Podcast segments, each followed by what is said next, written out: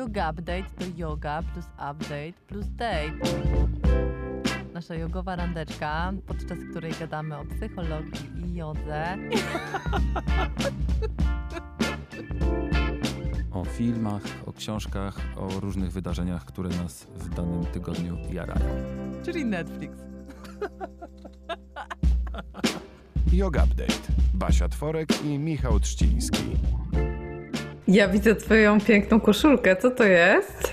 Jest Bóg. Zupełnie przez przypadek. Są pentagramy. Jest jednorożec.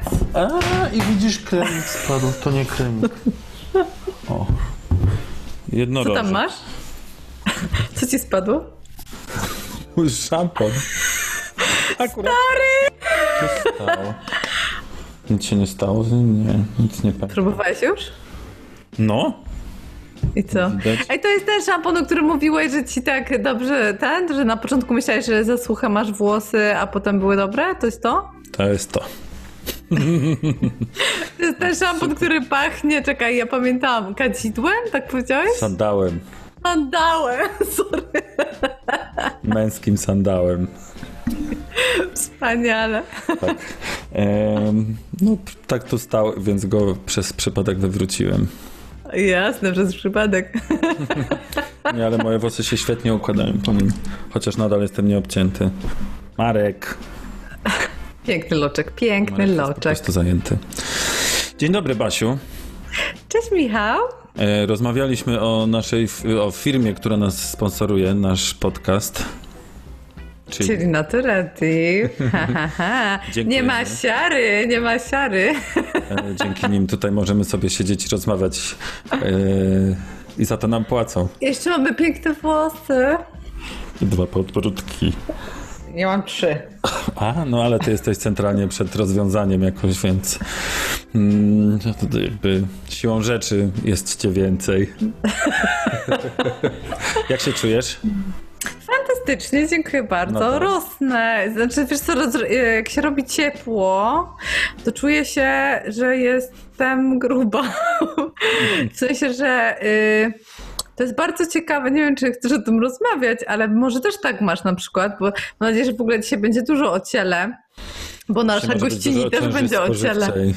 O, może też być dużo o ciąży spożywczej. Ja jestem właśnie po obiedzie, pozdrawiam. Ale chciałam ci powiedzieć, że jak się robi gorąco, to nie tyle puchnę, bo to jest oczywiste i zawsze to się działo, tylko że ja dopiero teraz zaczynam rozumieć, że osoby, które ważą więcej, albo są bardziej okrągłe, albo obfite, mają totalnie nowy, jakby nowy problem im dochodzi, którego ja nie jarzyłam wcześniej.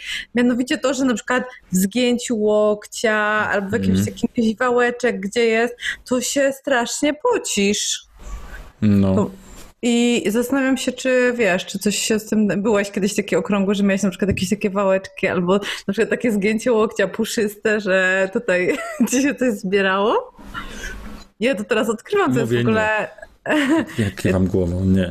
Ja to teraz odkrywam, w ogóle to jest nowy jakiś tam, wiesz, etap jakby w mojej przygodzie z ciałem i... Serio, to jest pytanie na serio, nie robię sobie heheszków.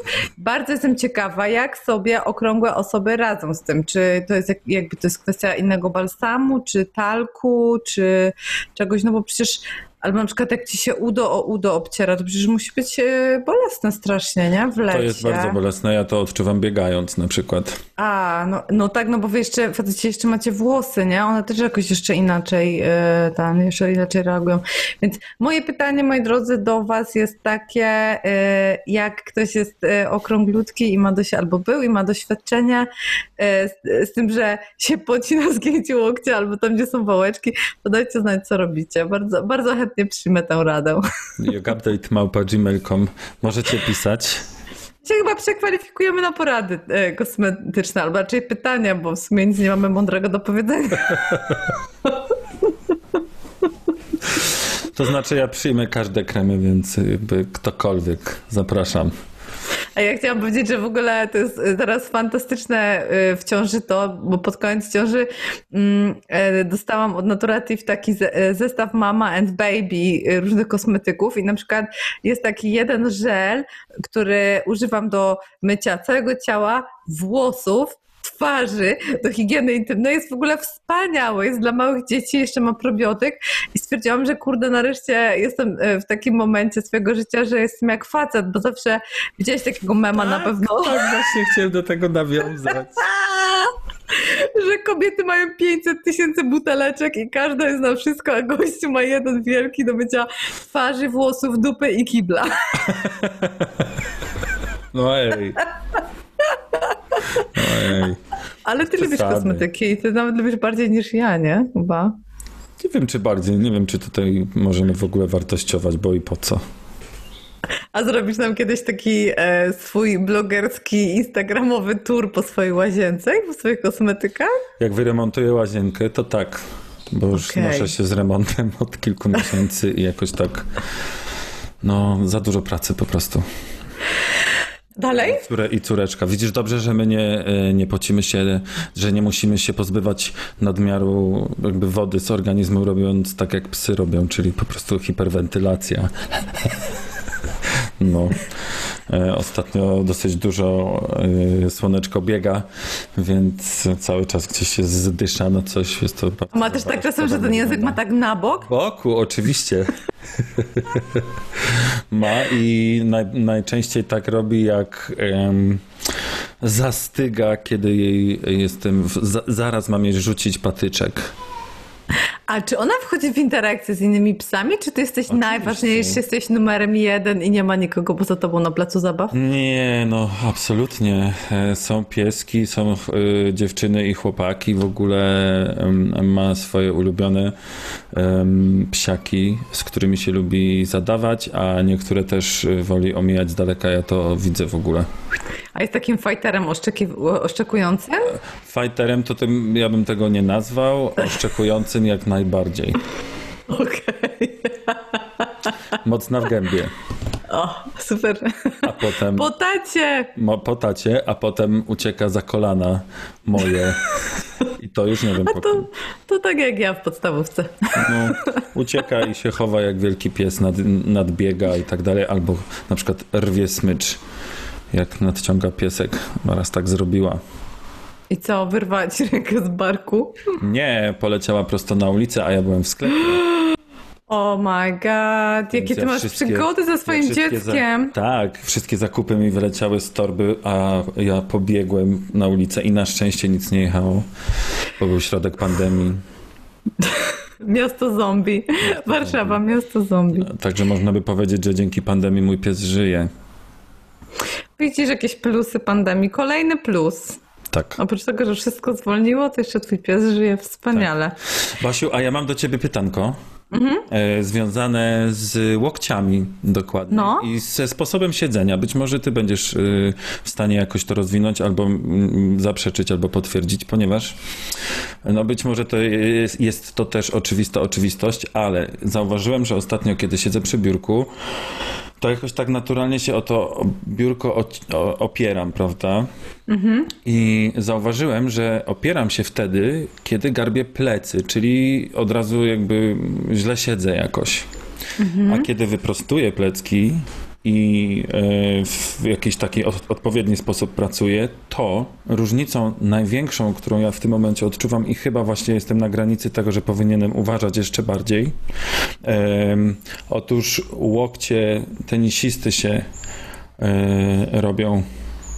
Naprawdę? Masz takie stany zapalne? Znaczy nie, że zapalne, ale ewidentnie czuję. Ból. I w momencie, kiedy to zacząłem czuć, właśnie, kurczę, mówię, co mogę zrobić, więc zacząłem podnosić, po prostu prostować sylwetkę i jakoś nie, że lordoza, nie, tylko jakoś tak po prostu neutralnie, ale wyciągnięty.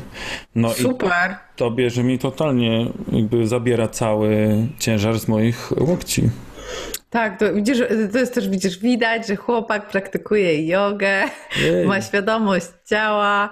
Bardzo często jest tak, że jakby źródło problemu często leży łańcuchowo dużo dalej od tego bólu, który się pojawia. No i ty jakby wyłapałaś to takie najpowszechniejsze jakby w naszym siedzącym trybie życia tę taką dolegliwość, bo tutaj wiesz, możemy mówić jakby o kilku rzeczach, o takim takim łańcuchu napięć, że jakby ściskamy żuchwę, jak jesteśmy też zmęczeni, to się oczywiście garbimy się, jakby jeżdżamy do przodu, zapadamy się i też głowa się wysuwa do przodu, tak jak u żółwika.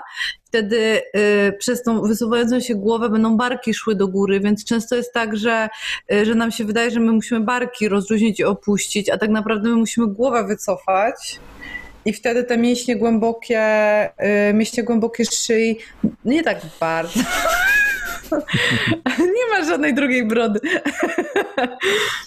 ale musimy głowę wycofać, czyli jakby założyć tę przysłowiową koronę, ale też jakby głowę tak wycofać, żeby ona była nad miednicą i nad klatką piersiową, żeby broda była schowana.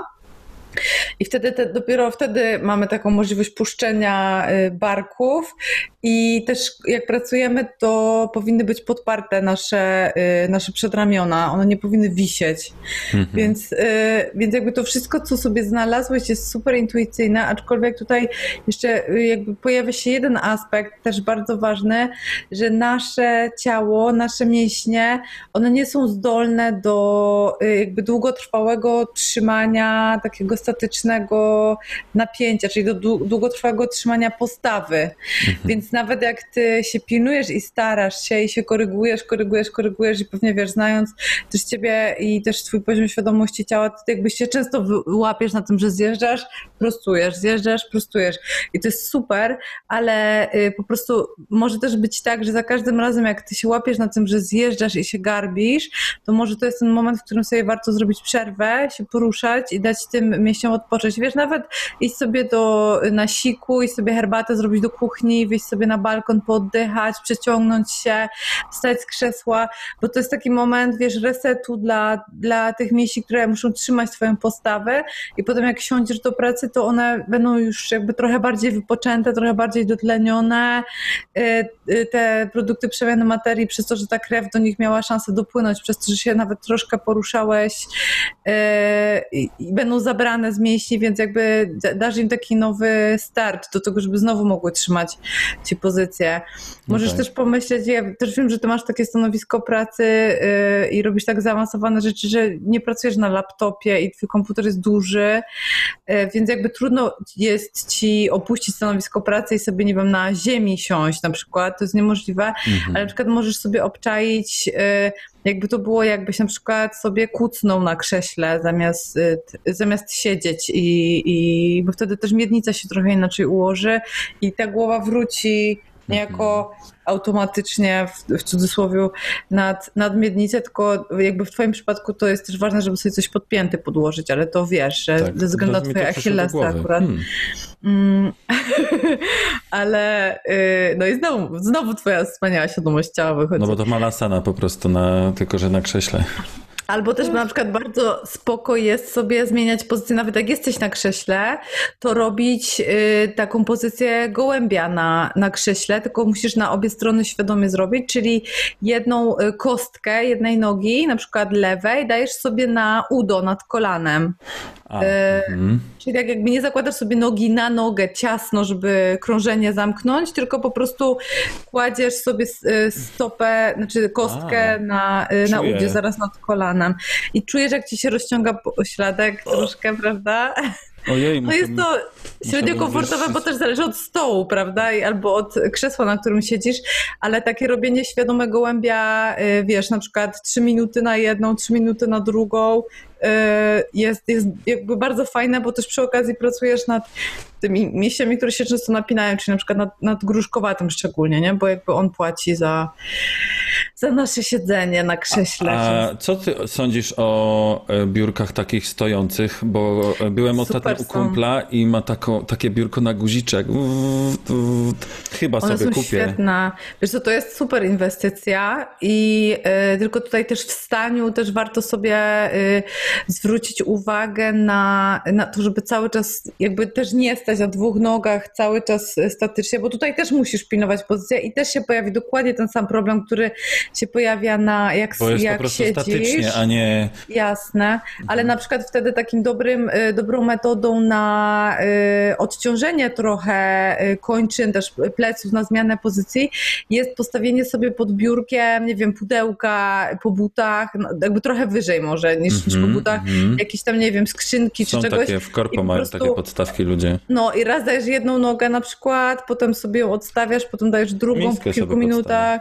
O, albo miskę i wtedy, wiesz co, ja nie wiem, kiedy wyjdzie ten nasz odcinek, który dzisiaj nagrywamy, ale ja już przygotowałam na bloga wpis, który, jakby w którym polecam 3 książki takie właśnie ogarniające to, albo nawet chyba tylko dwie, które ogarniają to, co jakby jak powinniśmy się w ogóle za biurkiem zachowywać, o co dbać. I one są super, bo tam są po prostu zdjęcia, ilustracje, jest mało takiego, wiesz, tekstu, przez który się trzeba przekopać, tylko jakby od razu wjeżdża na pełnej tłumaczenie po prostu odnośnie tego, jak sobie planować pracę. No, a wiadomo, że po prostu wszyscy z nas a propos BHP są dojechani przez siedzenie, więc mam nadzieję, że jak już ten odcinek wyjdzie, to ten wpis na blogu już będzie. A jeśli nie, to po prostu śledźcie Basi bloga. Ja bloga nie piszę, więc całą chwałę oddaję tutaj tobie na tym polu. O, thank you. Słuchaj, a ty skoro jesteś w ciąży, to pewnie ci się jakoś tak częściej chce siku niż rzadziej, co? No, dzięki, że o mnie pomyślałeś. Żegnaj. To może szybciej siku. Tak. I za chwilkę będziemy dzwonili do naszej gościni. Kamila za chwilę się pojawi na naszej antenie. Tak. Nie mamy anteny. Trzcina to nie jest radio.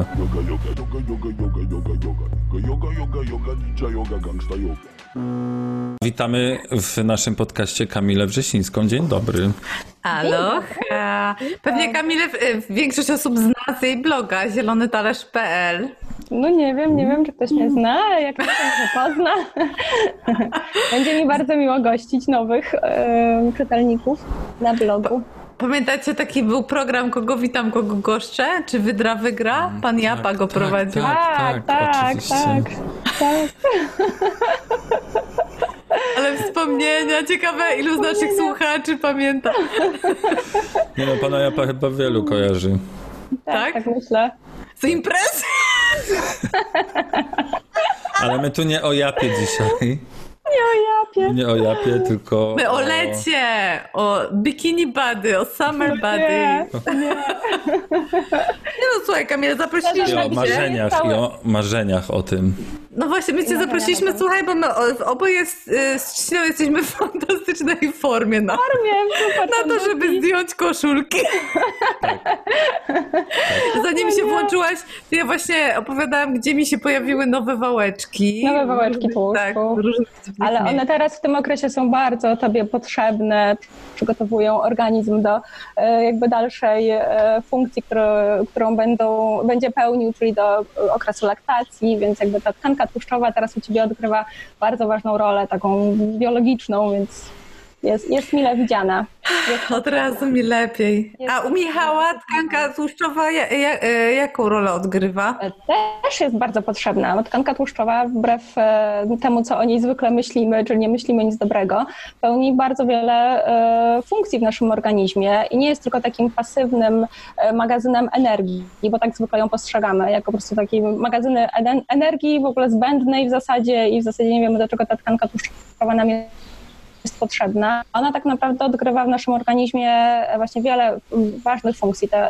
To magazynowanie i uwalnianie energii jest jedną z ważnych funkcji, która pełni, ale też tak mniej więcej od lat 90. zeszłego stulecia wiemy, że ona też jest największym narządem endokrynnym, czyli jest największym narządem produkującym hormony w naszym organizmie. W ogóle takim bardzo aktywnym biologicznie narządem. W ogóle jest narządem, co już moim zdaniem niektórych dziwi, że to jest narząd i taki nietypowy narząd, bo o takiej rozproszonej lokalizacji. Tak? To nie jest tak jak zwykle, nie wiem, trzustka, wątroba mają swoje miejsce w naszym organizmie. No to tkanka tłuszczowa jest taka niestandardowa, bo ona jest rozmieszczona tak naprawdę w całym naszym ciele. W podbródku też może być, ale w takich dwóch głównych obszarach, czyli pod skórą, jest tkanka tłuszczowa podskórna i tak zwana tkanka tłuszczowa trzewna, bądź inaczej można ją nazwać wisceralną tkanką tłuszczową. To są takie dwa główne obszary. I to, co jest w brzuchu wokół narządów, tak? Tak, dokładnie. Ta okołonarządowa to jest wisceralna bądź trzewna, natomiast podskórna tkanka tłuszczowa to jest ta bardziej tej, no też brzuch, pośladki, uda, tak, to jest tych, no pod skórą, to co mamy generalnie, z czym mamy kontakt bezpośredni. Tak, ale tak naprawdę w tej podskórnej tkance tłuszczowej mieści się aż 80% w ogóle całej masy tkanki tłuszczowej. Tak powinno być, tak jest fizjologicznie jakby poprawnie, że tak powiem. I absolutnie ta podskórna tkanka tłuszczowa, której w nadmiarze nie chcemy, oczywiście tej wisceralnej w nadmiarze tym bardziej nie chcemy, ona też jest ważna, tak, ona też chroni nasz organizm przed utratą ciepła. Mówię o tej podskórnej teraz. Ta z kolei wewnątrz ciała, wokół narządów stabilizuje te narządy, chroni je przed na przykład jakimiś uszkodzeniami, nie wiem, jak doszło do jakiegoś wypadku, to ta tkanka tłuszczowa pełni rolę takiej poduszki powietrznej, bym powiedziała, i stabilizuje narządy i chroni te narządy. Także absolutnie no, pełni, mówię, bardzo wiele różnych ważnych funkcji w naszym ciele, a w ogóle ta jakby cała sfera jej endokrynologiczna, ta wydzielnicza, no to jest w ogóle przepotężny temat tak naprawdę, bo tkanka tłuszczowa produkuje ponad, jak na dzień dzisiejszy wiemy, ponad 600 różnych związków biologicznie aktywnych, czynnych, więc tego jest naprawdę niesamowita ilość, delikatnie mówiąc, i to jest jakby coś, co wpływa na całą naszą gospodarkę hormonalną. Tkanka tłuszczowa komunikuje się w ogóle ze wszystkimi narządami w naszym organizmie, co też jest moim zdaniem niezwykłe, że ona w ogóle przekazuje jakieś dane, jakieś informacje do mózgu, naprawdę komunikuje się poprzez właśnie produkowanie różnych takich mediatorów, komunikuje się z trzustką, z wątrobą, z jelitami i z mózgiem. W zasadzie komunikuje się naprawdę ze wszystkimi narządami pozostałymi w naszym organizmie. Także to jest coś absolutnie niesamowitego. I ta jej rola właśnie taka endokrynologiczna, ta rola taka wydzielnicza, jak to się mówi, polega też na tym, że ona produkuje różne związki, nie tylko hormony, ale też produkuje różne związki, które biorą udział w reakcji immunologicznej, w reakcjach zapalnych. I one działają albo przeciwzapalnie, albo prozapalnie. Ona jakby zarówno bierze udział w takiej prawidłowej odpowiedzi odpornościowej naszego organizmu, jak i z kolei ten nadmiar tkanki tłuszczowej może powodować, że mamy taki przewlekły stan zapalny w organizmie. Także działa i tak, i tak. Jakby i nadmiar, i niedobór jest niekorzystny dla naszego zdrowia. A to właściwie kiedy się zaczyna, znaczy ja mam dwa pytania, one jest złożone jedno z dwóch. Po pierwsze, czy jakby, bo powiedziałeś, że tkanka tłuszczowa to jest narząd, ale kiedyś słyszałam, że są różne rodzaje tego tłuszczu, w sensie, że jest jakaś szara, biała, bla, bla, bla. To jest pierwsza część pytania. Dobra. A druga część pytania jest taka, że jakby kiedy się zaczyna problem, bo rozumiem, że jakby różne mamy uwarunkowania genetyczne. Część z nas ma tej tkanki tłuszczowej po prostu ze względów genetycznych mniej, część ma więcej, a chciałaby pewnie mieć mniej i jakby kiedy w twoim poczuciu, albo może nie wiem, jakby jest jakiś obiektywny miernik, się zaczyna problem właśnie z nadmiarem tkanki tłuszczowej, czyli kiedy ona przestaje być naszym zasobem, który dostarcza nam hormonów, który właśnie jakby pełni rolę amortyzacyjną, i jak to zidentyfikować? A kiedy właśnie zaczyna się robić stan zapalny i, no, i robi się siara po prostu.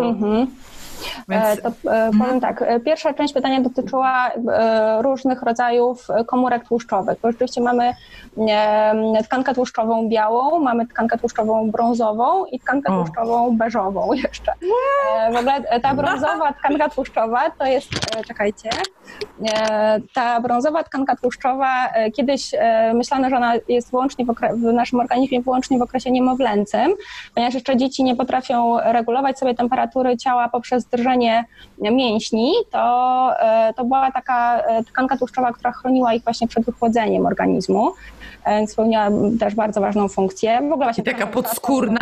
Ona gdzieś była? Znaczy jest? Ona jest i podskórnie, i okołonarządowo. Taki rodzaj komórek po prostu, są brązowe. Komórek tłuszczowych, tak, które są brązowe. Więcej zdecydowanie mamy tej białej tkanki tłuszczowej, białych komórek tłuszczowych. Są jeszcze beżowe, to są takie, które one są bardzo podobne do brązowych komórek tłuszczowych, ale je nabywamy jakby w biegu życia, że tak powiem, nie wiem jak to powiedzieć, ale jakby ta brązowa to jest taka nasza wyjściowa, z którą się rodzimy, a potem jeżeli jeszcze przerasta ta brązowa tkanka tłuszczowa, która ona tak naprawdę pełni wyłącznie dobre funkcje w naszym organizmie, bo właśnie ona chroni przed tym wychładzeniem organizmu i ona ma też jakby zdolność zamiany energii, Boże, żebym nie pomyliła. Nie wiem, czy to w ogóle jest sens wchodzić w takie szczegóły tak naprawdę, ale przyjmijmy, że jakby większość mamy tych białych komórek tłuszczowych, są też beżowe i brązowe komórki tłuszczowe. Nie do końca jeszcze znamy ich rolę, w ogóle od niedawna wiemy, że u osób dorosłych one są, bo kiedyś myślano, że to jest tylko w okresie niemowlęcym, jakby teraz wiemy, że rzeczywiście mamy je przez całe życie i one jakby pełnią korzystną rolę metaboliczną, ale jeszcze nie do końca wiemy jak.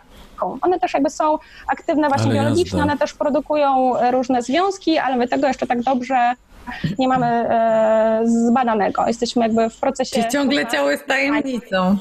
Czyli to, o czym pisze Bill Bryson w swojej ostatniej książce. To, że właśnie to, że ciało jest jakby cały czas zmieniającym się procesem i jakby wszystko, co wiemy, każda jakaś dziedzina wiedzy związana z ciałem jest opisana, zbadana i tak dalej, a i tak nadal każdy rozdział kończył tym, że i tak w zasadzie nie wiadomo czemu to albo to, albo to. Dokładnie tak, ja się z tym w pełni zgadzam i bardzo często to podkreślam, że tak naprawdę jesteśmy w procesie właśnie poznawania ciała ludzkiego, że choć wiemy bardzo dużo, to mam wrażenie, że więcej nie wiemy niż wiemy wciąż, mimo że naprawdę wydawałoby się, że medycyna, dietetyka, wszystkie w ogóle, jakby cała nauka jest na bardzo wysokim poziomie, to wciąż ciało ludzkie skrywa przed nami mnóstwo tajemnic i im bardziej chcemy je kontrolować, tym mam wrażenie, że na gorsze nam to wychodzi.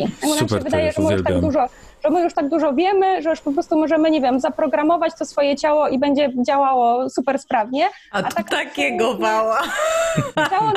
Ciało nas uczy szacunku w ogóle takiego do tej niewiedzy, do tego, że naprawdę cały czas wychodzimy z pozycji uczącego się i takiego ucznia właśnie. Myślę, że przez całe życie będziemy uczniami właśnie. Jeżeli chodzi o ciało, to pewnie nigdy nie odkryje przed nami wszystkich tajemnic. Nie mamy jeszcze takich narzędzi diagnostycznych, nie mamy takich możliwości, żeby wiedzieć wszystko. I uważam, że bardzo dobrze, bo właśnie im byśmy więcej wiedzieli, tym bardziej byśmy chcieli majstrować przy tym swoim ciele. Tak.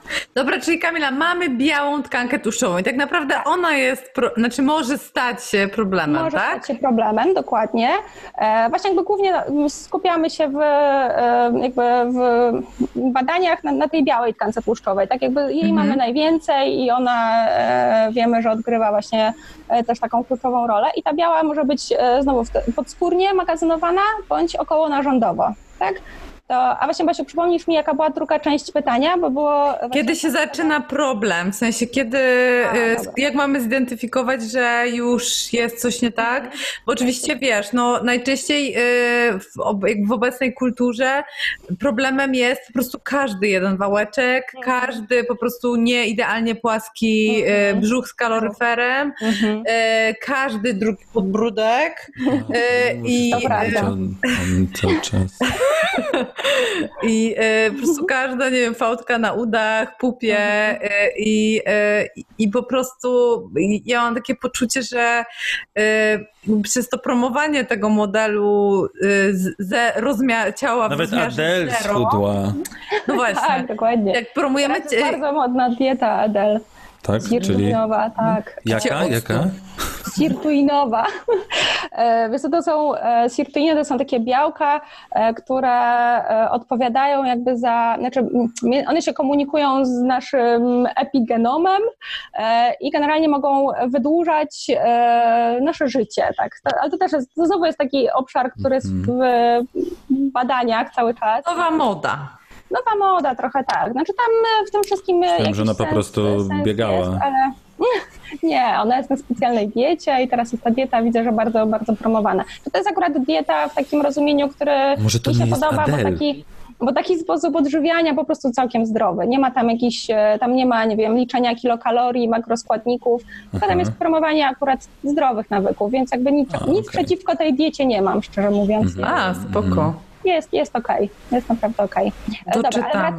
Dobra, ale wracając do tego, kiedy z tkanką tłuszczową robi się jakiś problem, to mamy tak, normy na zawartość tkanki tłuszczowej w naszym organizmie jest różne w zależności od przede wszystkim płci, to znaczy u mężczyzn tkanki tłuszczowej powinno być tak między 10 a 20% całej masy ciała powinna stanowić tkanka tłuszczowa, natomiast u kobiet między 20 a 30% w okresie okołomenopauzalnym, po menopauzie do 33% zakładamy, że jest to zakres normy.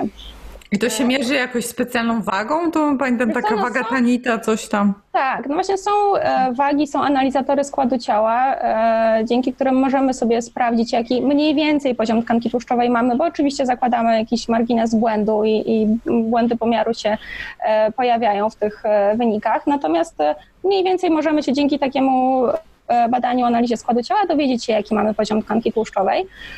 I w sumie to jest najlepsze narzędzie, żeby sprawdzić, ile faktycznie tego tłuszczu mamy, chociaż uważam, że chyba też czujemy po prostu, czy tej tkanki tłuszczowej jest za dużo, czy nie. Widzimy w lustrze pod warunkiem, że mamy w miarę że mamy lustro i że mamy w miarę racjonalne podejście do swojego ciała, tak? To z czym w dzisiejszych czasach jest problem, bo wielu z nas cierpi na dysmorfofobię, na jakieś zaburzenia tak naprawdę właśnie obrazu własnej sylwetki i większość z nas... To się tak nazywa?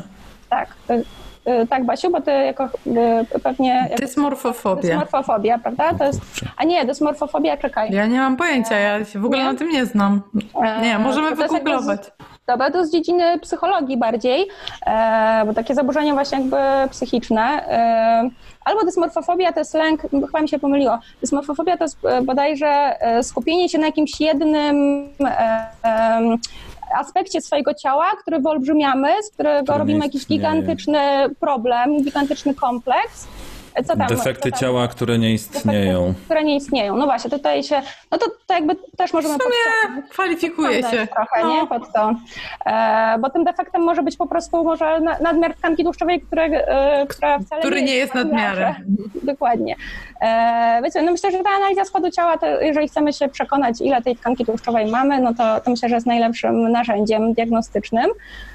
Albo mówię, jeżeli w miarę racjonalnie potrafimy na siebie spojrzeć, to wystarczy się jakby jakoś sobie autoanalizę zrobić i stwierdzić, czy jest okej, czy nie jest okej. Na pewno. Czy mogę ci tutaj wejść w słowo i zapytać, czy takie coś można zrobić, czy lepiej robić w gabinetach właśnie u dietetyka, bo też się spotkałem, że na przykład na siłowniach są i tak dalej, ale czy to jest, że tak powiem, prosta informacja, czy jednak lepiej to zrobić z kimś, kto się zna i kto jeszcze mi to zinterpretuje dobrze, w odpowiedni sposób? Myślę, że lepiej to zrobić z kimś, kto będzie mógł jakby spojrzeć na tą analizę i to zinterpretować. Oczywiście tam są na wydrukach są podane zakresy normy, więc można sobie też samemu wykonać taką analizę, ale właśnie można coś moim zdaniem nadinterpretować i wprowadzić siebie w błąd i myślę, że każdy, kto jest wobec siebie bardzo krytyczny, będzie próbował jakby podciągnąć te wyniki pod swój punkt widzenia, czyli to, że na pewno jest za dużo tej tkanki tłuszczowej i nawet jak będzie w normie, to stwierdzi, że lepiej by było być w dolnej granicy normy albo chociaż w środku, a jestem w górnej granicy.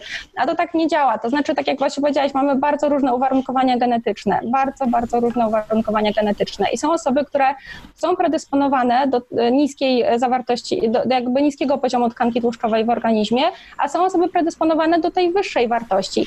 Byle oczywiście w granicach normy, czyli czyli ktoś jakby może się urodzić taki szczuplejszy i mieć w przypadku mężczyzny te 10% tkanki tłuszczowej i to jest jego norma, a dla innego mężczyzny normą będzie 20% tkanki tłuszczowej i to naprawdę z punktu widzenia zdrowia, kondycji psychofizycznej absolutnie nie jest gorszym wynikiem niż 10%, a być może dla kogoś, kto był uwarunkowany do tych 20, a zejdzie do 10, to już może być zagrożenie z kolei jakieś zdrowotne, bo to nie było wpisane w jego naturę, te 10%. I tak samo w przypadku kobiet. Są kobiety, dla których normą będzie 30% i tutaj absolutnie nie ma się do czego przyczepić. Są kobiety, dla których 20, a nawet 18% może być też w normie, bo tak zostały mówię, uwarunkowane, takie dostały geny w spadku po rodzicach, a z kolei właśnie dla kogoś, kto jest uwarunkowany do 20%, 30% mimo, że się mieści w zakresie normy, to już nie jest jego normą, to już jest dla niego nadwaga tak naprawdę, więc myślę, że warto by było to jednak z kimś skonsultować, żeby ktoś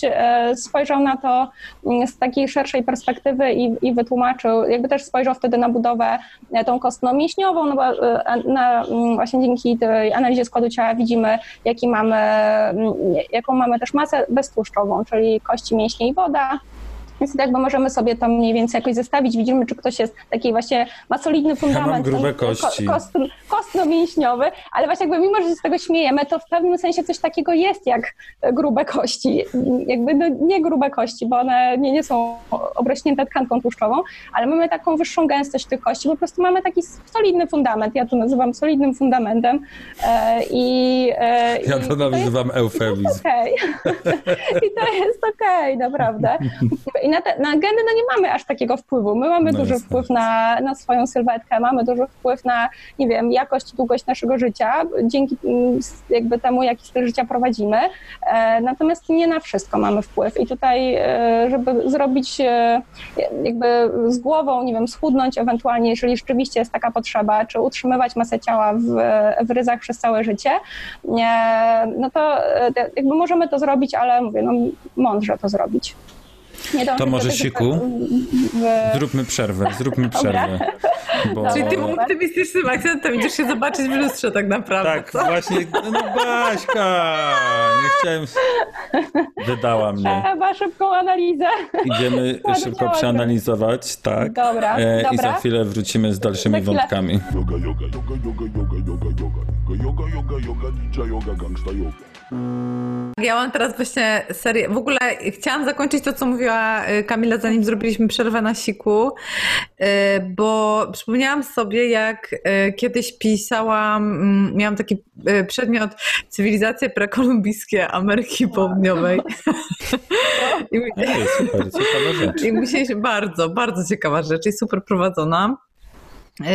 I pamiętam, że na koniec musieliśmy napisać taką pracę zaliczeniową, żeby ten przedmiot móc mieć wpisany, zaliczenie, żeby móc mieć wpisane w indeks, bo wtedy jeszcze były takie indeksy, które się wpisywało, ale jestem stara, pan Japa. Też takie miałem. Nie ma, pan Japa. Nie ma takich już indeksów? Papierowych takich książeczek?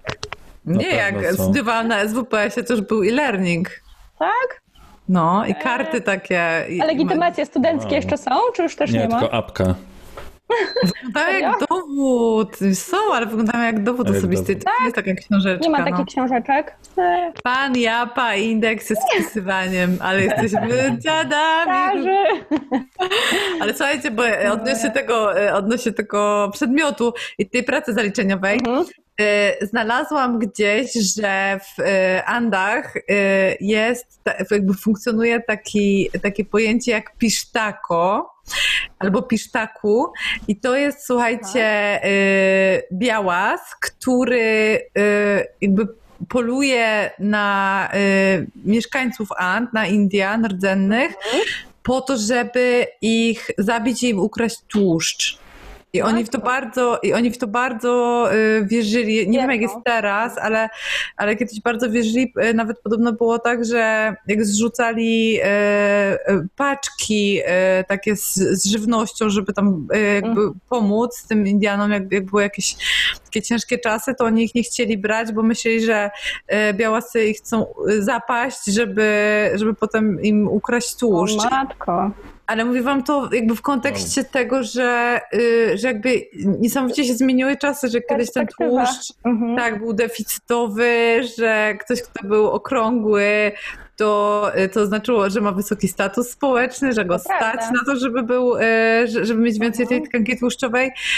Ktoś, kto miał, były też czasy, że ktoś, kto miał tak zwane grube kości, czyli były krępy i niski na przykład, to też było ekstra, był krępy niski, silny, więc miał większe zdolności do przetrwania, a teraz z kolei premiuje się właśnie osoby szczupłe, a jednocześnie otyłość kojarzy się z, jakby z biedą, z niższym statusem społecznym, ale też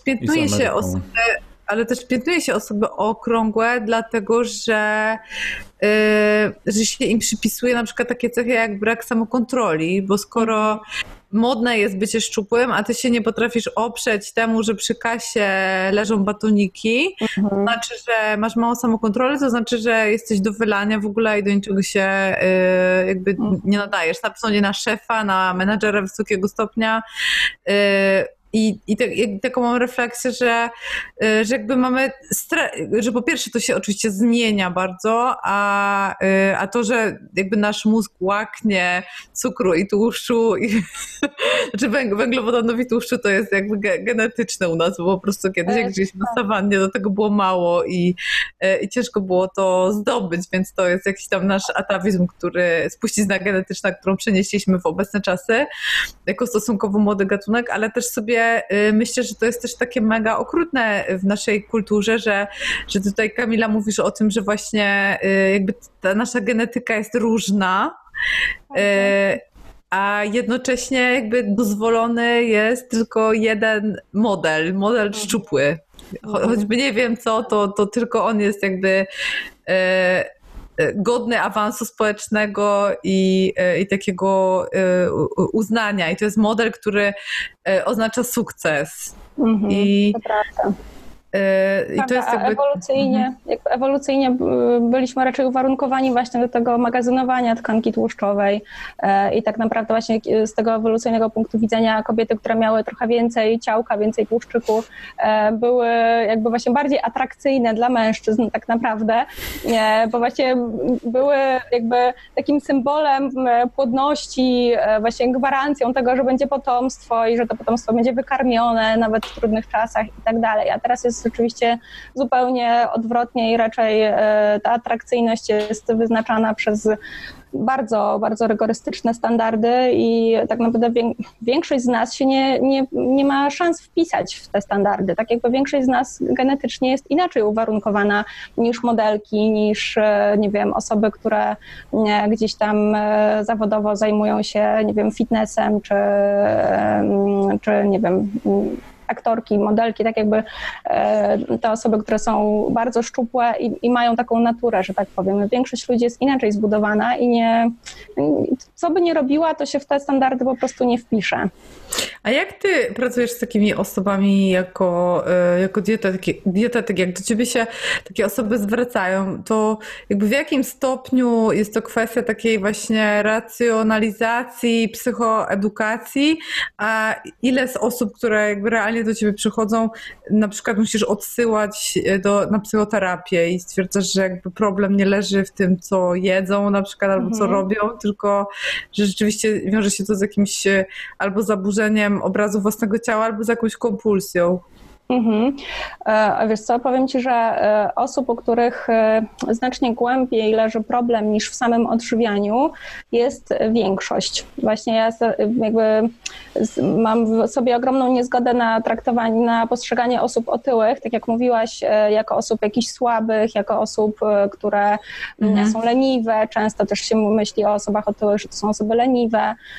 Absolutnie się z tym nie zgadzam i wręcz to naprawdę takie we mnie jakieś cierpienie psychiczne wywołuje, taki sposób myślenia, bo naprawdę nie mamy pojęcia zwykle, jaka historia za tymi kilogramami dodatkowymi stoi.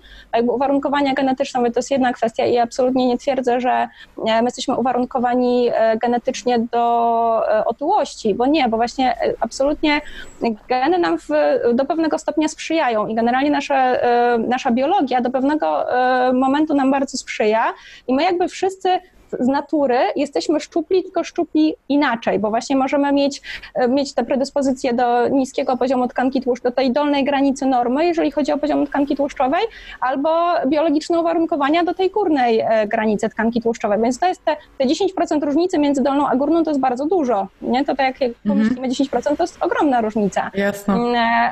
Więc to jakby gołym okiem widać, że jedna osoba jest bardzo drobnej budowy, druga osoba jest troszeczkę mocniejsza, ale mówię, jeżeli to się mieści w granicach normy, to jest absolutnie wszystko w porządku. Ja nie twierdzę, że otyłość mamy wpisaną w geny, my mamy te tendencje do przybierania na wadze, owszem, wpisane w swoje uwarunkowania i większość ludzi ma tendencję do tycia, co też wiele osób, która ma nadwagę bądź są te osoby otyłe, myśli, że są jakimiś poszkodowanymi przez los osobami, że są w tej mniejszości, że to jest niesprawiedliwe, że ja tak mam, a inni to są szczupli, mogą jeść co chcą. To tutaj od razu możemy to obalić, bo absolutnie mówi się, że 80-85% populacji ludzi na świecie ma tendencję do przybierania na wadze w sytuacji, kiedy jakby ich tryb życia nie sprzyja utrzymywaniu prawidłowej masy ciała. Ja w ogóle pracuję z pacjentami w taki trochę, myślę, że nietypowy sposób, ponieważ ja jestem przeciwnikiem diet niskokalorycznych i trochę nie ma we mnie zgody na podejście takie matematyczne do naszego ciała.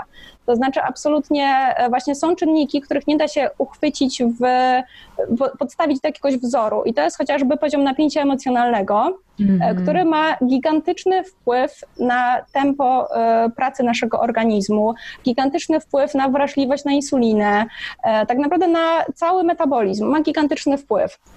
Ten poziom napięcia emocjonalnego. I tego się nie da wpisać w żaden wzór, nie da się tego w żaden sposób uchwycić.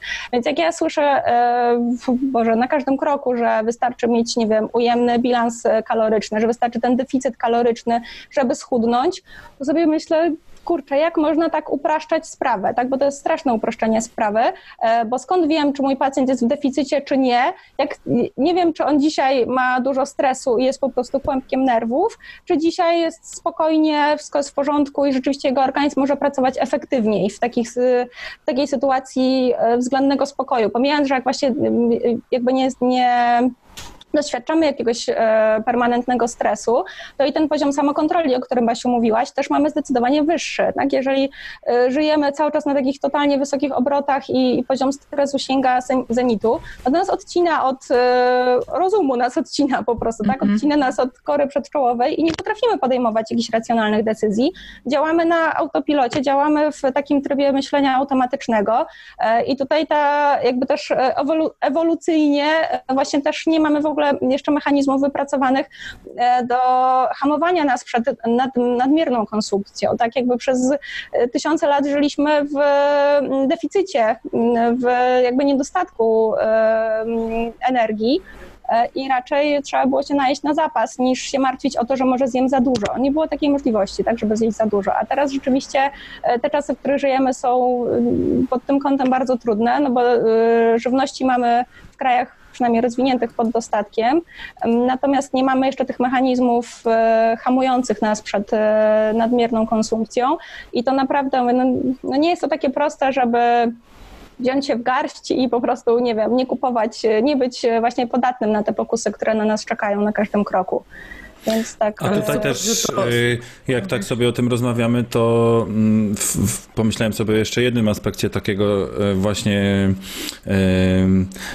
tego, że stoisz przy kasie i nie potrafisz się, nie potrafisz sobie odmówić.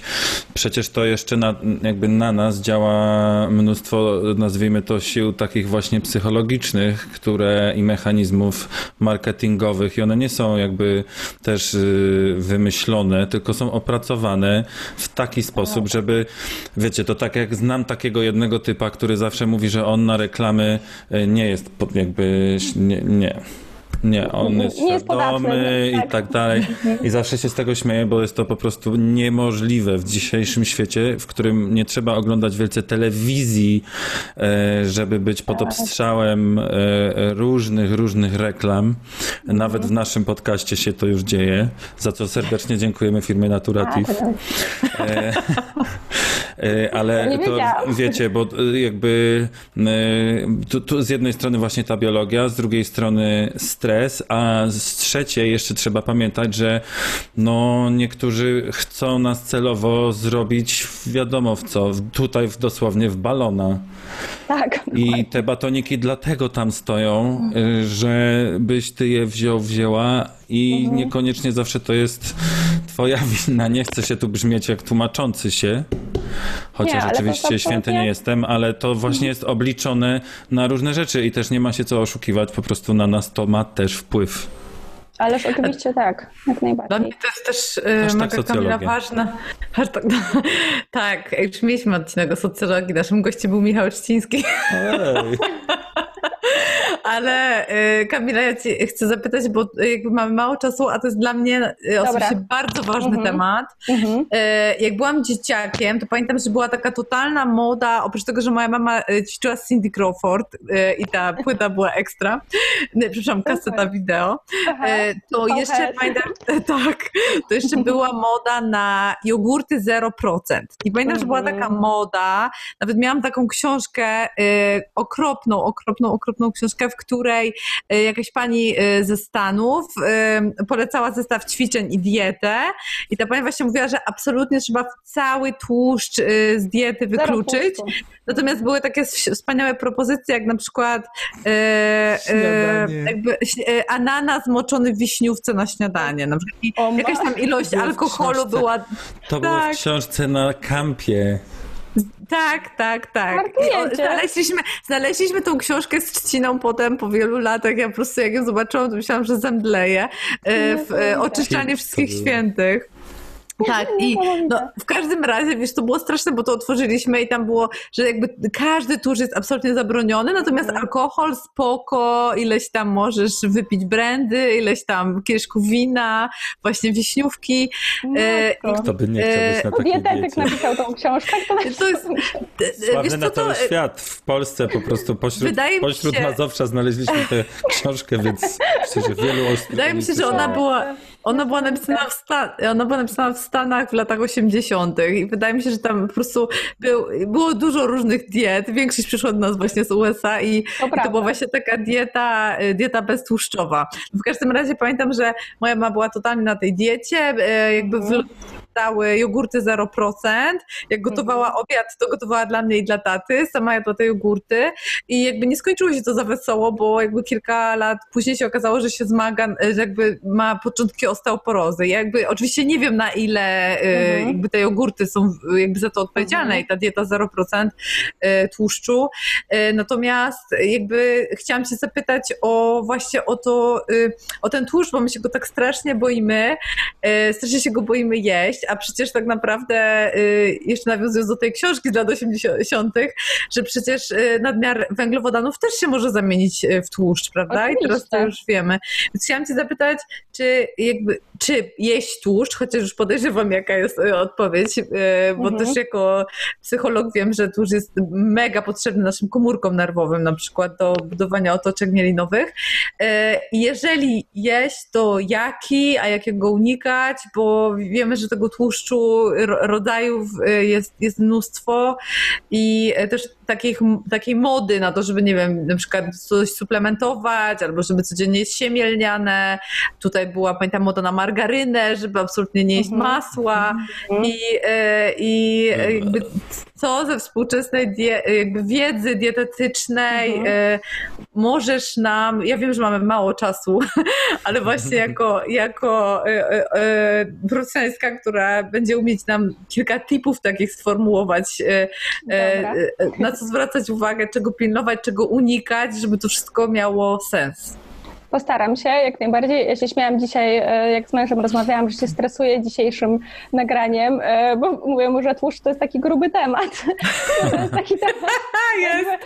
I tkanka tłuszczowa to jest, oczywiście śmiałam się z tego sformułowania, ale rzeczywiście jest obszernym strasznie tematem. Jakby i tkanka tłuszczowa jest obszernym tematem i tłuszcze w diecie to jest bardzo obszerny temat, ale postaram się o tych tłuszczach w diecie parę słów powiedzieć.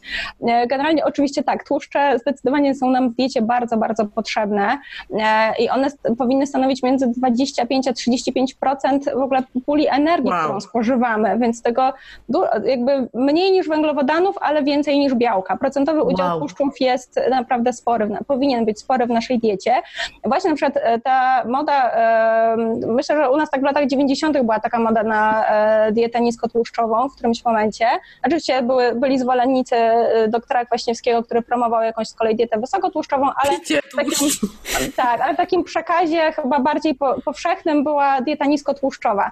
To spowodowało taką sytuację, że zaczęliśmy jeść za dużo białka, że w ogóle to przestawiło zupełnie, jakby zmieniło proporcje w naszej diecie, bo zawsze jest coś kosztem czegoś. Jeżeli eliminujemy tłuszcz, to coś na to miejsce wskakuje. Wskoczyły węglowodany, ale wskoczyło też białko, którego zaczęliśmy jeść zdecydowanie za dużo i się okazało, że to białko w nadmiarze jest równie szkodliwe dla naszego zdrowia, co tłuszcze w nadmiarze, co węglowodany w nadmiarze. Po prostu wszystko musi być w równowadze i my białka jednak procentowo potrzebujemy znacznie mniej niż tłuszczów, węglowodanów zresztą też. W związku z tym absolutnie produkty odtłuszczone są jakby nie... One są takie niekompatybilne z naszymi potrzebami, one są niekompatybilne z naszym organizmem po prostu, bo my potrzebujemy mniej białka, a więcej tłuszczów, więc absolutnie nie szukajmy w diecie tych produktów, które są odtłuszczone, które są niskotłuszczowe. Jeżeli jemy, w ogóle jak już powiedziałam, że tak, te 25-35% energii z tłuszczu powinna pochodzić, to druga bardzo ważna rzecz jest taka, że zdecydowanie bardziej potrzebujemy tłuszczów pochodzenia roślinnego niż tłuszczów pochodzenia zwierzęcego. To znaczy my w ogóle tłuszcz jakby dzielimy kwasy tłuszczowe, dzielimy na kwasy tłuszczowe nasycone i nienasycone. I te nasycone kwasy tłuszczowe, które właśnie w naszej diecie znajdują się głównie w produktach odzwierzęcych, to są tłuszcze, które są w naszym organizmie i tak syntetyzowane, bo one rzeczywiście, one też są jakby składową naszego organizmu, my ich też potrzebujemy, tylko że my ich nie potrzebujemy z zewnątrz, bo my je sobie sami produkujemy, także nie potrzebujemy ich udziału w naszej diecie tak naprawdę. Z kolei te nienasycone kwasy tłuszczowe, to tutaj je jeszcze dzielimy na jedno nienasycone i wielonienasycone i to są kwasy tłuszczowe, które część z nich, z tych wielonienasyconych, tam są tak zwane niezbędne nienasycone kwasy tłuszczowe. Tam jest słynna rodzina omega-3. Jest jeszcze NKT, zawsze to jest gdzieś na opakowaniach. NKT, tak. To są te niezbędne, nienasycone kwasy tłuszczowe, NNKT, dokładnie. I tam jest omega-3 i omega-6. I tam znowu z rodziny omega-3 mamy różne kwasy tłuszczowe, z rodziny omega-6 też kilkanaście kwasów tłuszczowych możemy wymienić, ale nie będziemy wchodzili właśnie też w takie szczegóły, bo myślę, że to nie ma sensu. Myślę, że ważne jest to, żeby powiedzieć, że tak, nasycone właśnie są syntetyzowane w naszym organizmie, więc w diecie ich nie musi być. Te nienasycone, jedno nienasycone też są syntetyzowane w naszym organizmie, więc one są też jakby, powiedzmy, że niekonieczne, nieobowiązkowe. Obowiązkowe są te niezbędne, nienasycone kwasy tłuszczowe, bo to jest grupa związków, których nasz organizm sam nie produkuje. My po prostu nie mamy zdolności enzymatycznych do produkowania tych kwasów tłuszczowych, a one odgrywają w naszym organizmie bardzo ważną rolę. I jeszcze chciałam powiedzieć, że tak, te nasycone kwasy tłuszczowe to jest jakby jedynie, one pełnią funkcję źródła energii, wyłącznie są źródłem energii dla naszego organizmu. Natomiast nienasycone kwasy tłuszczowe, poza tym, że też pełnią funkcję źródła energii dla naszego organizmu, dla naszych narządów i dla tkanek i narządów naszego organizmu, to jeszcze oprócz tego pełnią funkcję budulcową. One są po prostu strukturalną częścią błon komórkowych, błon mitochondrialnych, one są prekursorem do różnych związków, które w organizmie muszą powstawać, do różnych hormonów i tak dalej. Więc te nienasycone pełnią jakby, no to mówię, że ważniejszą, bo ten zapas energii też nam jest potrzebny, ale pełnią taką dodatkową funkcję biologiczną, której nie pełnią nasycone kwasy tłuszczowe. I te nasycone są produkowane przez nasz organizm, więc ich w diecie nie potrzebujemy. Część z tych nienasyconych kwasów tłuszczowych muszą być bezwzględnie dostarczane w posiłkach. Tak? I skąd je brać? Z dietą.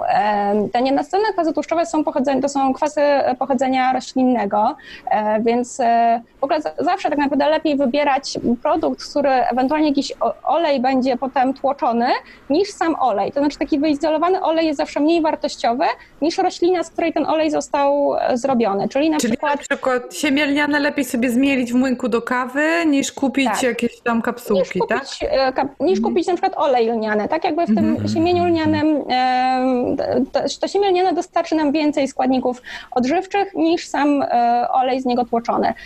Orzechy włoskie, tak naprawdę wszystkie, bo tak jeżeli chodzi o same omega-3, one są taką szczególną grupą i omega-6, których nie potrafimy sobie wysyntetyzować, wyprodukować w organizmie, to ich źródłem jest siemię lniane, no właśnie olej z tego siemienia lnianego, orzechy włoskie, nasiona chia, taki superfood jakiś czas temu popularny, nasiona konopne też i olej ewentualnie właśnie konopny.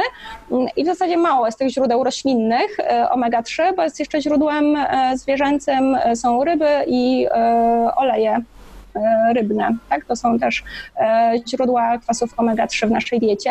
Natomiast a owoce morza, przepraszam, do tego się zalicza? Owoce morza? Kurczę, tak, tam jest więcej tych nienasyconych, właśnie tych NNKT niż nasyconych. Są i takie tłuszcze, ale owoce morza też do tego zaliczamy. I rtęć. I plastik. Też. Ale wiecie co, ja zawsze też przestrzegam trochę przed takim podejściem do diety, takim bardzo jakimś eko-bio, dlatego że jak zaczniemy jakby upatrywać w jedzeniu toksyn, to się okaże, że wszędzie coś jest tak naprawdę. Że jakby, moim zdaniem to może do jakichś takich niepotrzebnych lęków prowadzić, właśnie do jakichś wręcz potem zaburzeń odżywiania, do jakiejś, nie wiem, czy słyszeliście o ortoreksji. Ortoreksji. No właśnie, takiej nadmiernej. Ortoreksja to jest takie zaburzenie odżywiania polegające na nadmiernej koncentracji na zdrowiu w odżywianiu. Że właśnie tu nie chodzi o, nie tak jak anoreksja, że dążenie do szczupłej sylwetki, tylko teoretycznie dobrze się zapowiada, bo dążymy do zdrowia, ale to zaczynamy się tak fiksować na diecie, na sposobie odżywiania, że inne sfery życia w ogóle przestają być istotne, prowadzi to do izolacji społecznej, do jakichś właśnie dalszych zaburzeń psychicznych i jakichś zaburzeń lękowych, depresyjnych, i tak dalej, więc właśnie nie chcę pacjentów swoich czy naszych słuchaczy dzisiaj pchać w kierunku właśnie takiego myślenia o toksynach w jedzeniu, bo oczywiście te toksyny są, rtęć oczywiście, jakieś dioksyny w rybach, owocach morza oczywiście, że są. Ale nasz organizm sobie radzi. Radzi sobie. Mamy wątrobę, mamy nerki, mamy mechanizmy detoksykacji i naprawdę całkiem nieźle sobie, jak nie przeciążamy go wszystkim naraz, nie wiem, nie jesteśmy, nie nadużywamy alkoholu, nie nadużywamy leków, nie obciążamy właśnie tych systemów detoksykacyjnych naszego organizmu, to on sobie świetnie z tymi pozostałościami jakichś, nie wiem, środków ochrony roślin w warzywach, owocach, czy właśnie z takimi toksynami z ryb, no to sobie generalnie naprawdę nieźle radzi. Więc nad tym bym się nie skupiała, tylko bym raczej się skupiała. Super. Co powiedziałam, tak, żeby właśnie tak się nie koncentrować nadmiernie. Mhm. Tak? Ale Kama, powiedziałaś bardzo ważną rzecz, że nasze ciało jest sobie w stanie te nasycone kwasy tłuszczowe wyprodukować. Tak. Czy to znaczy, że jakby możemy być na diecie roślinnej i mieć jakby full składników odżywczych i się tym nie przyjmować? Czy jak ktoś jest na diecie roślinnej, to musi suplementować jakiś rodzaj tłuszczu? Bo dzisiaj o tłuszczach rozmawiamy, więc... Tak, no bo oczywiście właśnie jeżeli chodzi o dietę roślinną, no to na pewno witamina B12, ale to jakby poza tłuszczami jest konieczna jej suplementacja. Natomiast jeżeli chodzi o tłuszcze, to z jednej strony nie ma takiej konieczności, ponieważ są roślinne źródła właśnie tych niezbędnych, nienasyconych kwasów tłuszczowych i jedno nienasyconych, więc jakby tych nienasyconych właśnie one są w zasadzie wyłącznie w roślinach. Także ta dieta roślinna sprzyja takiej prawidłowej gospodarce lipidowej, prawidłowej gospodarce tłuszczowej w naszym organizmie. Natomiast jest dyskusyjna sprawa właśnie kwasów omega-3, ponieważ tam są 3 kwasy, takie, których potrzebujemy, z czego tylko jeden kwas jest w roślinach, z tych niezbędnych, nienasyconych kwasów tłuszczowych. Reszta no to źródła już są zwierzęce, bo właśnie ryby są ich źródłem.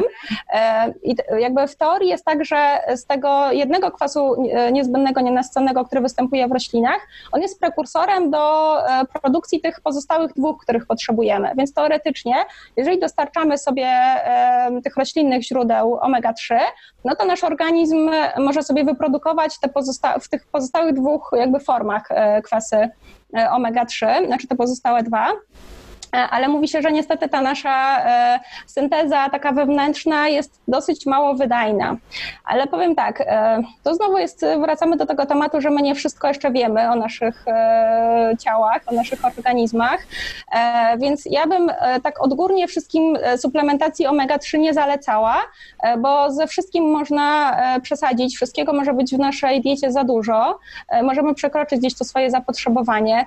Jest takie ryzyko, że przy nadmiarze omega-3 wzrasta też zapotrzebowanie na wszystkie witaminy, które działają przeciwutleniająco, są antyoksydantami. Wzrasta zapotrzebowanie na witaminę C, wzrasta zapotrzebowanie na witaminę E i to może być, jakby te kwasy omega-3 mają też taką swoją trochę ciemną stronę, o której bardzo rzadko się mówi, ale one też ulegają bardzo łatwo utlenianiu.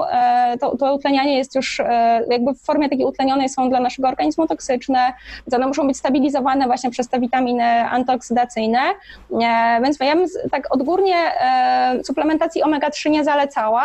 W wyjątkowych sytuacjach, kiedy jest bardzo duże większe zapotrzebowanie, jak właśnie okres ciąży czy okres laktacji, na diecie roślinnej myślę, że tak.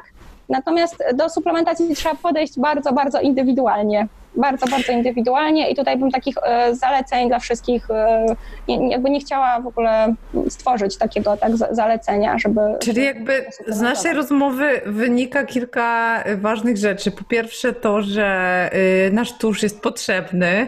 Po drugie to mega mi się spodobało, że jest organem, że jest narządem. Tak, jest narządem, czyli organem, jest, tak, to jest dokładnie. Ekstra. Po trzecie to, że nie możemy nie jeść tłuszczu, czyli jakby nasz organizm go bardzo potrzebuje i jest też dla nas źródłem energii. Po czwarte to, że otyłość nie... Inaczej, że mamy różną genetykę i że nie każdy, że jak nie wyglądamy jak pani na billboardzie w stroju kąpielowym, to nie znaczy, że jesteśmy otyli, a sama otyłość jest dużo bardziej złożonym problemem niż brak siły woli albo lenistwo. Tak. I że jakby warto też myśleć o sobie i o swojej przemianie materii również jakby w kontekście emocji, napięcia emocjonalnego i stresu, czyli znowu jakby ten holizm nam się przewija. Łącza się zawsze. Co jest fantastyczne. I też...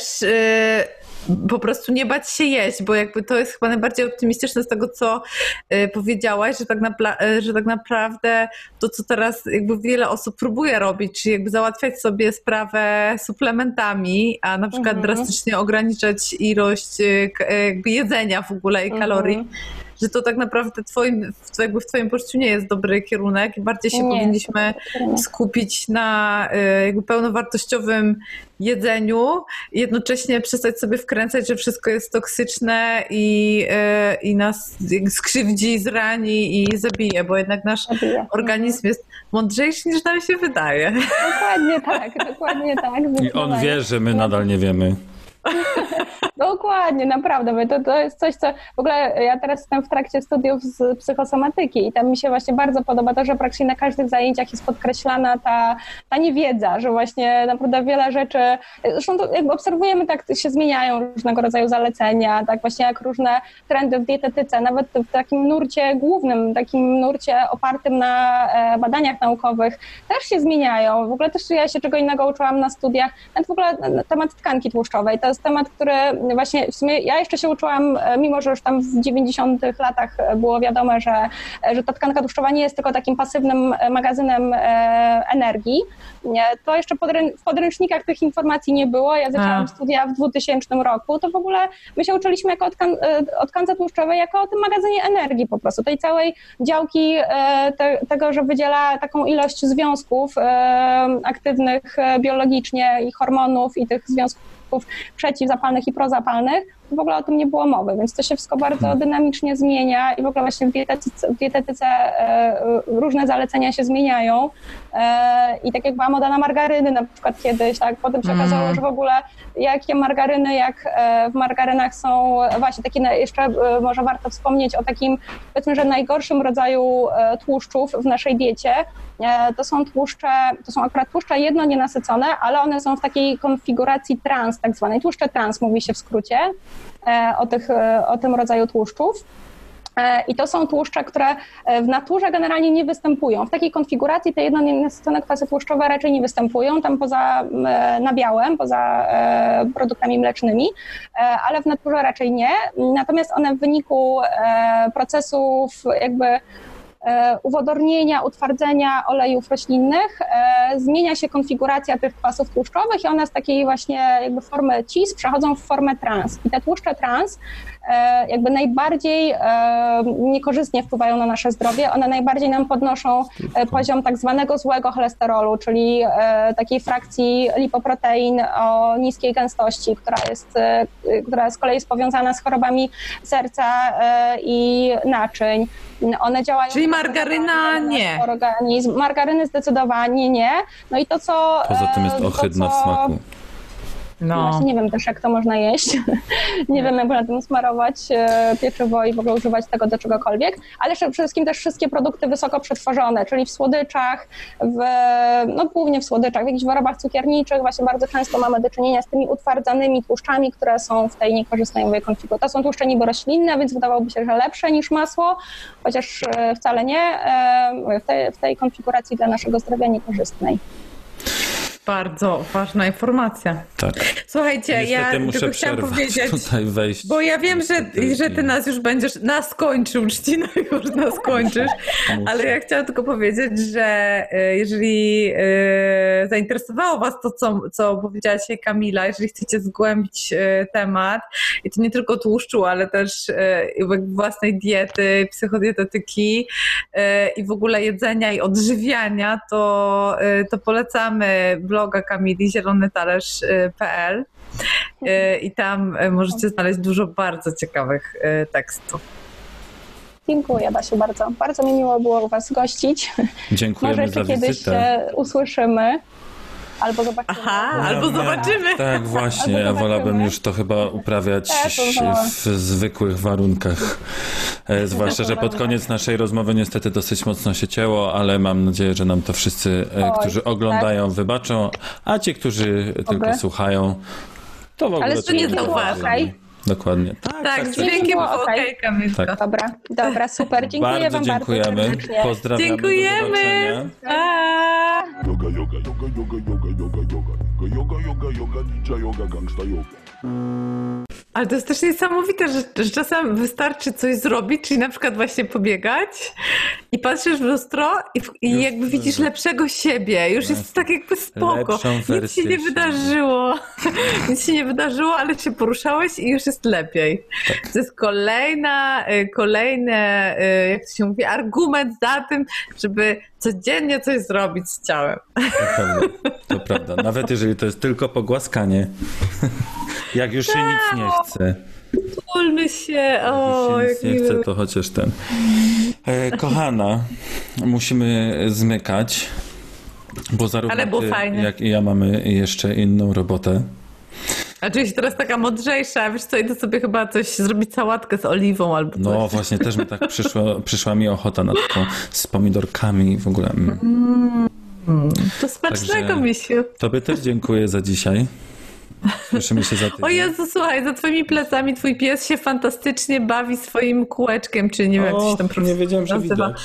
Ach, już nie widać, ale przez chwilę było widać, fajne to było. No. Bawi się. Do miłego życia, Majki. Słyszymy się. Bye.